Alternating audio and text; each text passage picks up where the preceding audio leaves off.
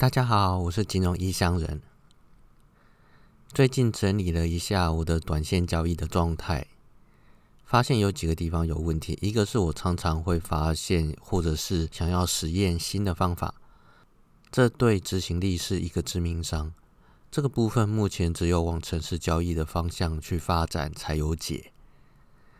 第二个是上周提到的交易三要素中的资金管理部分，我这次做太直期，很明显资金管理有问题。虽然资金少有助于减少总亏损，但实际交易时资金紧绷会造成心理压力，也没有留下该有的容错空间。第三个，固定交易方式等于每天做一样的事，让我觉得有点无聊，也觉得有些浪费时间。与其花时间主动交易，不如写成程式让它自己跑，而我可以获得自由去做其他想做的事。另外，重复的事交给机器或程式去做，可靠度会比人来得高许多。人要花很大的专注力才能长期达到 百分之九十九 的可靠度，但程式机器本身就可以达到 百分之九十九点九九， 而且还不需要人去花时间盯盘。这些现象跟想法显示我比较适合做程式交易，而且需要花心思在资金管理上，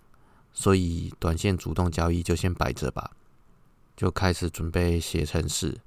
如果想要研发新的策略，再回来自己操盘就好。这段时间还有一个经验跟大家分享一下，就是当方法策略更改之后，就必须先做好一小段的回测，以掌握调整之后的特性。不要觉得做回测很麻烦，如果你连一小段回测都不做，特性不了解的状态之下跑去做交易，碰到原本应该要清楚却因为没有做回测而变成意料之外的亏损，你就会变成说不知道该怎么去应对，怀疑等等的负面情绪就会产生，如此的负面循环，这个策略迟早会变成亏损而放弃。换个角度来说，即使只做一小部分的修改，你也应该严谨的做一小段的回测，去掌握它的各方面特性，包含优缺点以及适用还有不适用的地方。嗯，好，接下来开始今天的主题。刚刚有提到我没有把交易成功三要素之一的资金管理做好，所以特别把资金管理的部分拿出来看。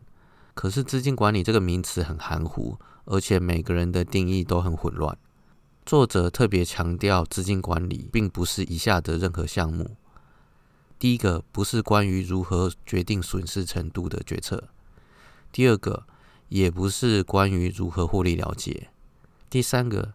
也不是关于如何分散投资；第四个，也不是关于风险控制；第五个，也不是关于如何规避风险的决策；第六个，也不是关于投资什么的决策。而资金管理是交易系统之内负责决定要投入多少部位的程序。书中为了把他想讲的部分明确定义出来，就改用另外一个名词叫做部位规模设定。而在各种交易领域内，投资绩效的差异主要是来自部位的大小还有心理素质，这就是为什么资金管理会被列入交易成功三要素的原因。而为了说明部位大小的重要性，作者在亚洲各主要城市向数以百计的专业交易者讲解的时候，设计了一个简单的游戏。为了让人容易理解它的重要性，游戏是这样的：一个袋子里面装着十颗弹珠，其中七颗为 一 R 的损失，一颗为 五 R 的损失，然后两颗是 十 R 的获利，这样整个期望值是正的。参加者每次由袋子里拿一颗弹珠，这代表一次交易，记录之后放回去袋子，连续拿四十次，最终结果代表交易者使用此交易系统进行四十笔交易的绩效。这个交易系统的期望报酬率为 零点八个 R， 胜率只有 百分之二十。 每次交易都是独立的事件，而一开始每位学员的账户资本都是十万美元。这个系统每个人唯一可以决定的就是每次投入多少钱，也就是部位的大小。你猜猜看这些学员最后的结果如何？这当中的差异颇大，有些人的账户破产，而有些人的账户突破一百万美元，这个结果多少可以确认布里森的结论，就是投资绩效的差异有 百分之九十 取决于部位的决策与个人的心理状况。玩这个游戏破产的玩家通常有两个状况，一个是连输三把之后觉得第四把赚钱的机会变大，就开始加大投入的资金，但实际上每次交易都是独立事件，意思是每次的胜率都是 百分之二十， 所以根本没有所谓的连输几把之后胜率提高这回事。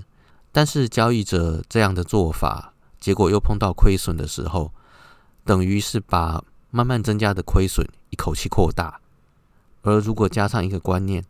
当损失越大，要扳平所需要的获利就更大，就会发现翻身的可能性变得很渺茫。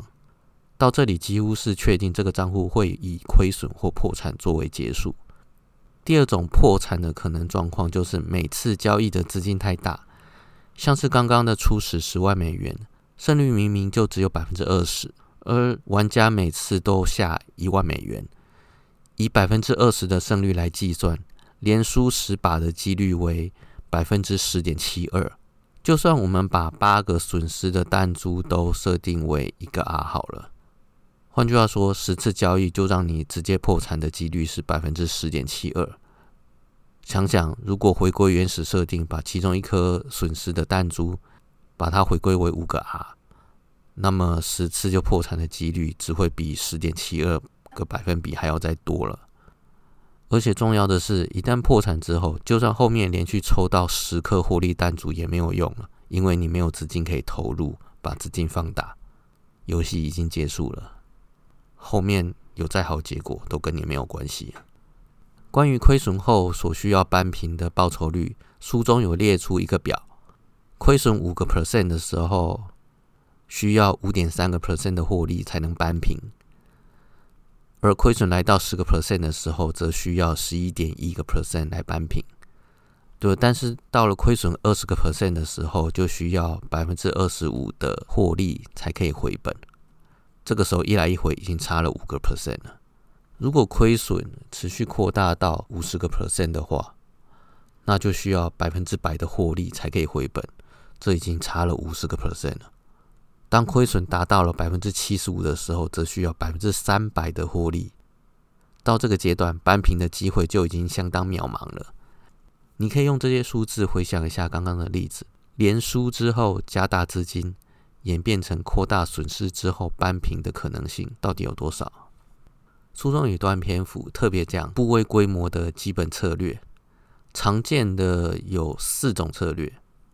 可是他首先一开始并不是讲那四个基本策略。长久以来，职业赌徒认为部位的大小设定可以分为两种策略，一种是平赌，就是每次亏损之后，下一笔就增加投入的资金，例如增加为两倍好了，一直凹到某一次的获胜，整体就打平了。但事实上，没有人有那么多的资金可以二的无限次方增加下去。所以通常用这个做法，最后都是惨赔或者是破产。赌场很喜欢赌客用这种策略，而这种策略放在交易市场的时候就称为摊平。你现在知道为什么不能做摊平这个动作了吧？第二个是逆平赌，就是反过来，在获利的时候下一笔才增加资金投入。精明的赌徒都知道，当顺风顺水的时候就可以加码，通常这个时候可以扩大获利。这就是为什么在交易市场加码这个动作会有用的原因。而某些人认为做好固定金额的停损就等于做好了部位大小的工作，但这类的停损并没有告诉你部位的数量，所以这种透过固定金额控制的风险不同于透过部位控制的风险。除了以上这几种方法以外，其他常见的部位规模设定有四种。一、固定金额支持一个单位，这状况有点类似我这一次使用五万台币去交易一口小台纸的概念。这方式的缺点除了账户太小，容易因为连续亏损而爆掉，还有曝险程度不易放大的缺点，所以这个设定拿来赚钱是有困难的。但是如果拿这种小成本来增仓测试系统倒还算不错。我如果早些天看到这一段篇幅，就不会用五万台币做小台还寄望赚钱了。第二种常见部位规模设定的方法是等价值单位，这种方法通常适用于股票或者是其他很少使用信用的交易工具。这方法把账户分成几个部位，每个部位都占一定的比例，有点像资产配置。缺点是赚钱的时候很难增加曝险，而对小额的账户也几乎不能拿来调整部位的大小。某些交易人不只把这个方法拿来做初始部位的设定，还把它拿来做后续的调整。这个后续调整的动作称之为再平衡。他们会在固定一段时间调整部位，把它还原成原始的比例，等于是把获利的部分拿来填补亏损的部分。若账户总额增加，则是增加整体曝险。但是再平衡的缺点就是，它跟获利持续发展这个概念反其道而行。这一点就有点不合理。第三种常见的部位规模设定是百分比风险模型。这种常用的模型是固定每笔交易的最大停损占账户的几个 percent。我们事先要先预设每笔交易能接受最大的损失占账户的几个百分比，通常是 零点五 到 二点五 个百分比。然后再把进场价位与停损价位的价差合起来计算进场的部位。书中举的例子之一是账户总额五万美元，最大损失设定为 二点五 个百分比，等于是一千两百五十美元。假定想要交易的玉米目前价格是 四点零三， 而停损价格是 四点零八， 那么每口契约承担的风险是 零点零五美元。那在这个每口契约五千英斗的玉米商品之下，等于是每口契约承担 零点零五 乘以五千等于两百五十美元的风险，则这个模型可以允许交易一千两百五十除以两百五十等于五口的玉米契约。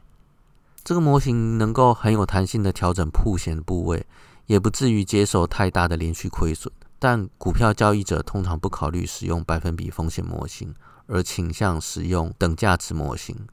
理由是计算出来的曝险部位可能会超过账户总额，而无法建立部位。换句话说，百分比风险模型比较常使用在有杠杆的商品上，但是缺点是有可能会拒绝某些风险太高的交易。第四个常见的模型是价格波动率百分比模型。这个模型概念是衡量可能碰到的价格变动程度，接着调整投资组合每个部位价格波动到相同的程度。这个价格波动除了每天最高价与最低价之间的价差以外，还要考虑到跳空。这个部分的计算可以参考平均真实区间的计算。书中举的例子是假定账户为五万美元，准备买进黄金期货。如果黄金目前的价格是六百，而最近二十天的每天价格区间平均为三点，这里是把价格波动设定为真实价格区间的二十天简单移动平均，而每点为一百美元，所以每口黄金契约每天价格波动是三乘以一百等于三百美元。刚刚说账户五万美元，如果假设可接受波动为账户的 百分之二， 也就是一千美元的话，一千除以三百等于 三点三， 所以价格波动率百分比模型允许我们买进三口的黄金契约。这个模型的优点跟百分比风险模型类似，就是不论账户规模大小都可以稳定成长，而且每部位的实际风险相等，也可以很有弹性的调整曝险的部位。讲了这么多，除了第一个方法固定金额以外的三个方法，作者都推荐小杠杆或者是没有杠杆的商品使用方法二等价值，大杠杆的商品则使用方法三百分比风险，或者是方法四价格波动率百分比。这些因为时间的关系，所以我只讲大略的概念，其中很多细节都在书里面可以看到。好，我是金融异乡人，今天就先到这边，拜拜。